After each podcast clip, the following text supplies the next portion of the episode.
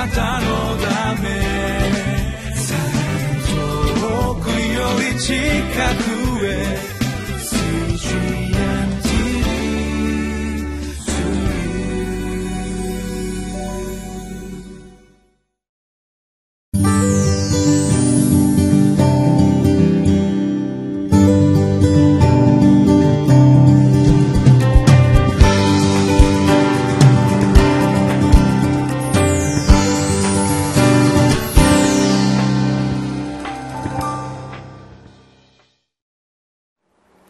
皆さんこんにちは。RCI 柏ゴスペルチャーチの井伊守です、今日もご一緒にリビングライフを通して主の御言葉に聞いていきましょう。8月14日日曜日タイトルは「差別のない配慮が人格的な愛」です。聖書箇所は吉脇の17章1節から13節です。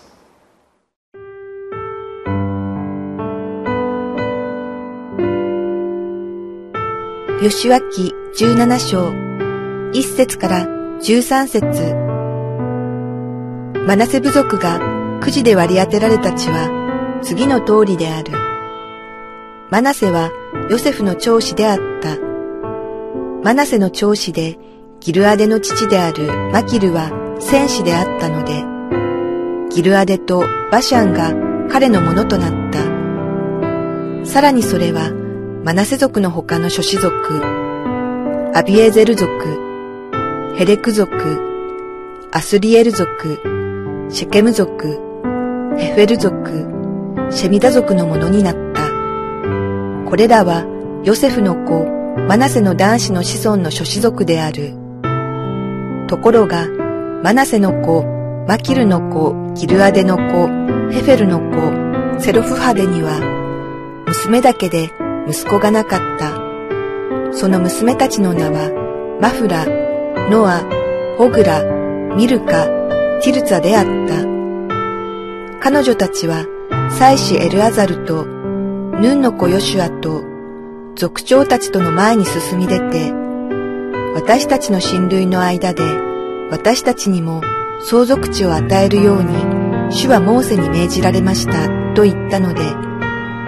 ヨシュアは主の命令で、彼女たちの父の兄弟たちの間で、彼女たちに相続地を与えた。こうして、マナセはヨルダン川の向こう側のギルアデとバシャンの地の他に、なお、十の割り当て地があてがわれた。マナセの娘たちが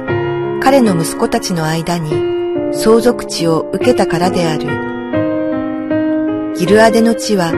マナセの他の子孫のものとなった。マナセの境界線は、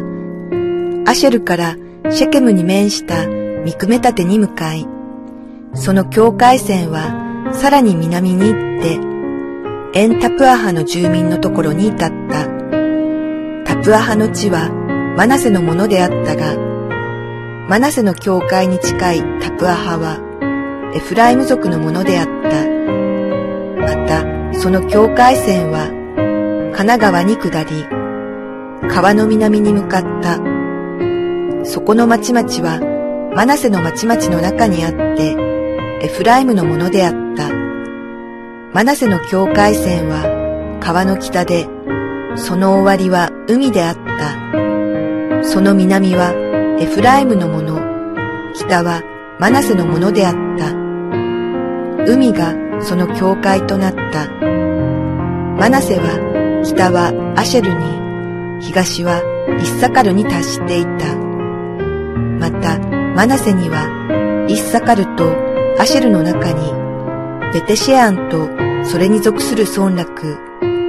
イブレアムとそれに属する村落、ドルの住民とそれに属する村落、エンドルの住民とそれに属する村落、タナクの住民とそれに属する村落、メギドの住民とそれに属する村落があった。この第三番目は高地であった。しかし、マナセ族は、これらの町々を占領することができなかった。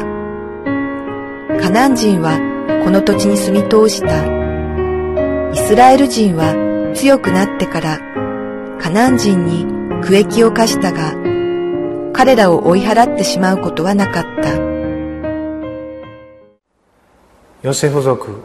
相続地を与えられたエフライムを見ましたけども今日は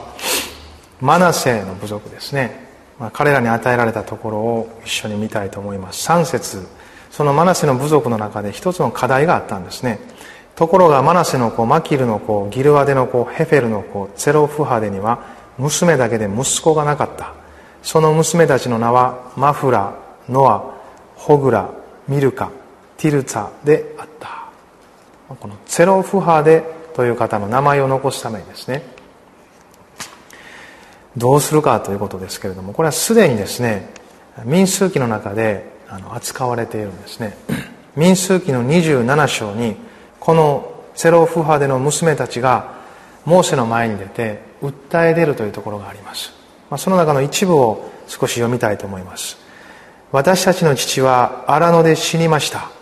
彼には男の子がなかったのです。男の子がなかったからといってなぜ私たちの父の名がその士族の間から削られるのでしょうか。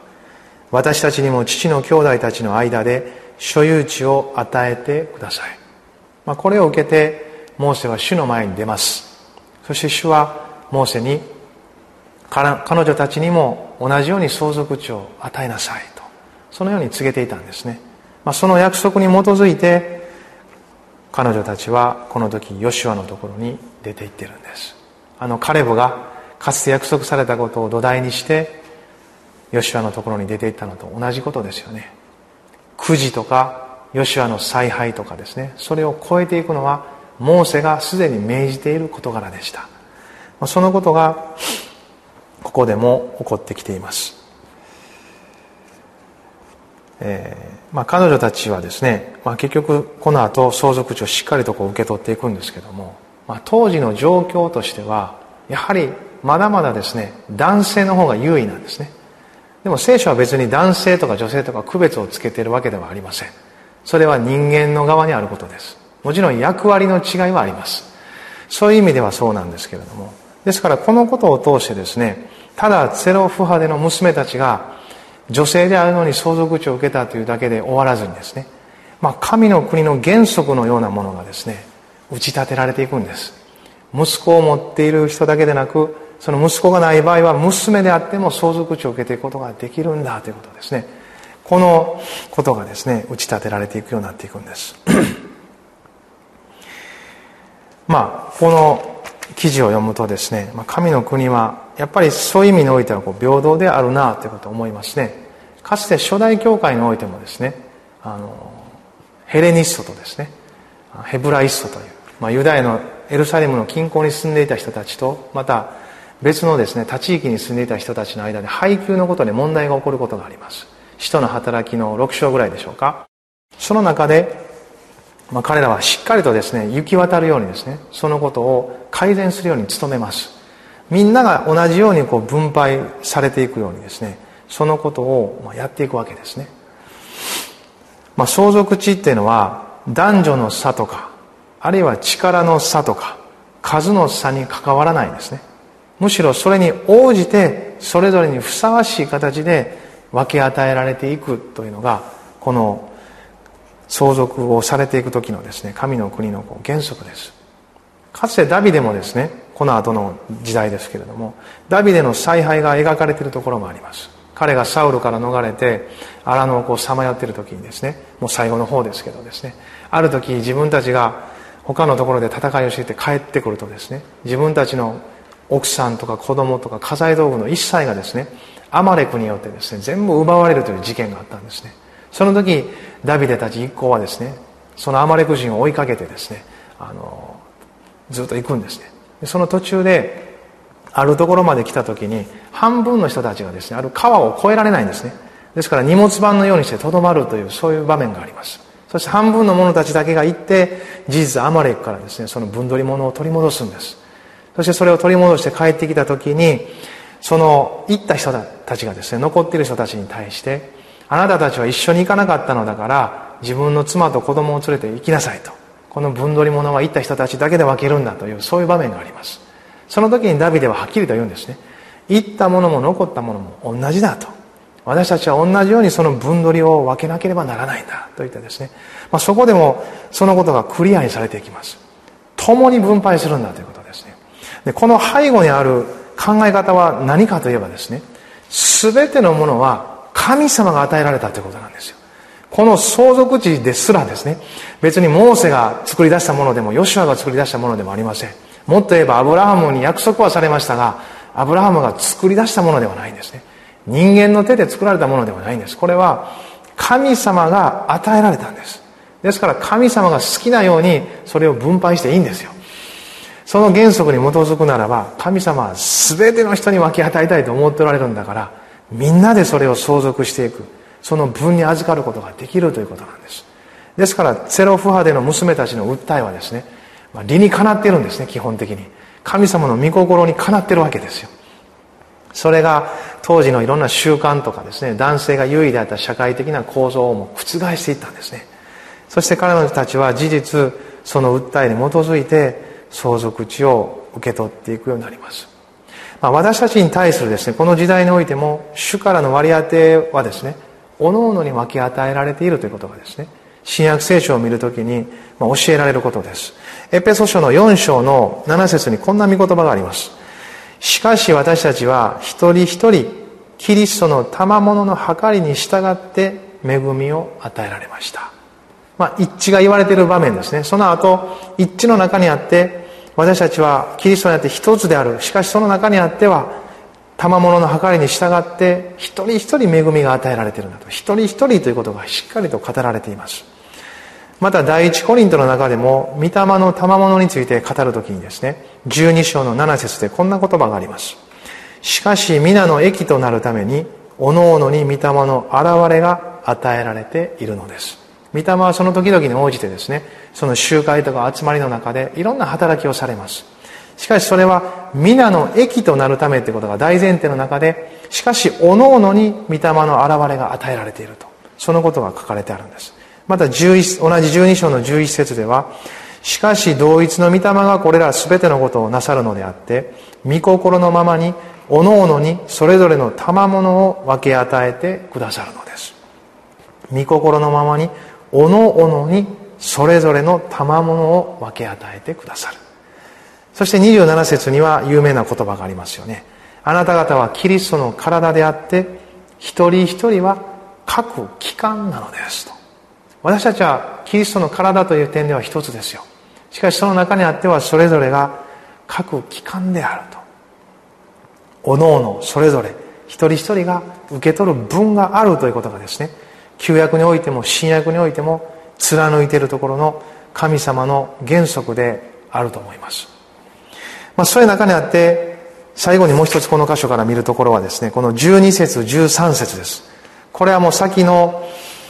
あユダ族のところでも見たしエフライムのところでも見ましたね。同じことが起こってくるんですね。カナン人を残しておいてしまうんですよ。これは何度も申し上げるようにですね後に四式に至って大変なことになっていくんです。まあどの部族にもこういう場面が出てくるんですね。まあこれはどうしようもないのかなと思いながらですね。しかし、まあ、こういうことも覆われながらですね。彼らはひとまず相続地をそれぞれに受け取っていきました。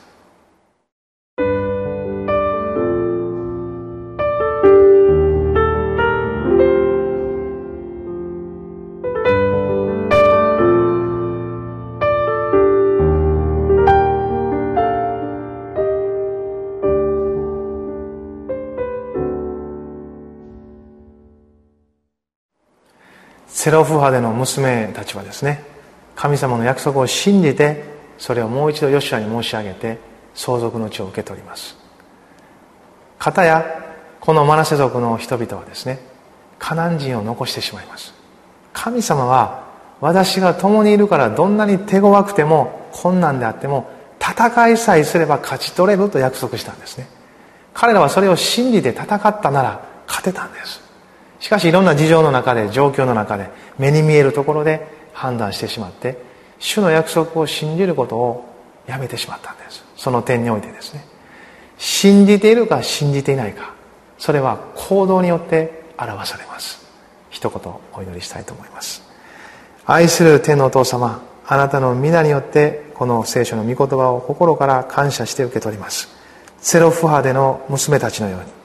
あなたの主の御言葉約束を信じて歩ませてくださるように。また同時に信じなくて戦わず妥協してしまった人たちとも同じ弱さを私たちも持っております。どうぞ主が助けてくださり力づけてくださりそのように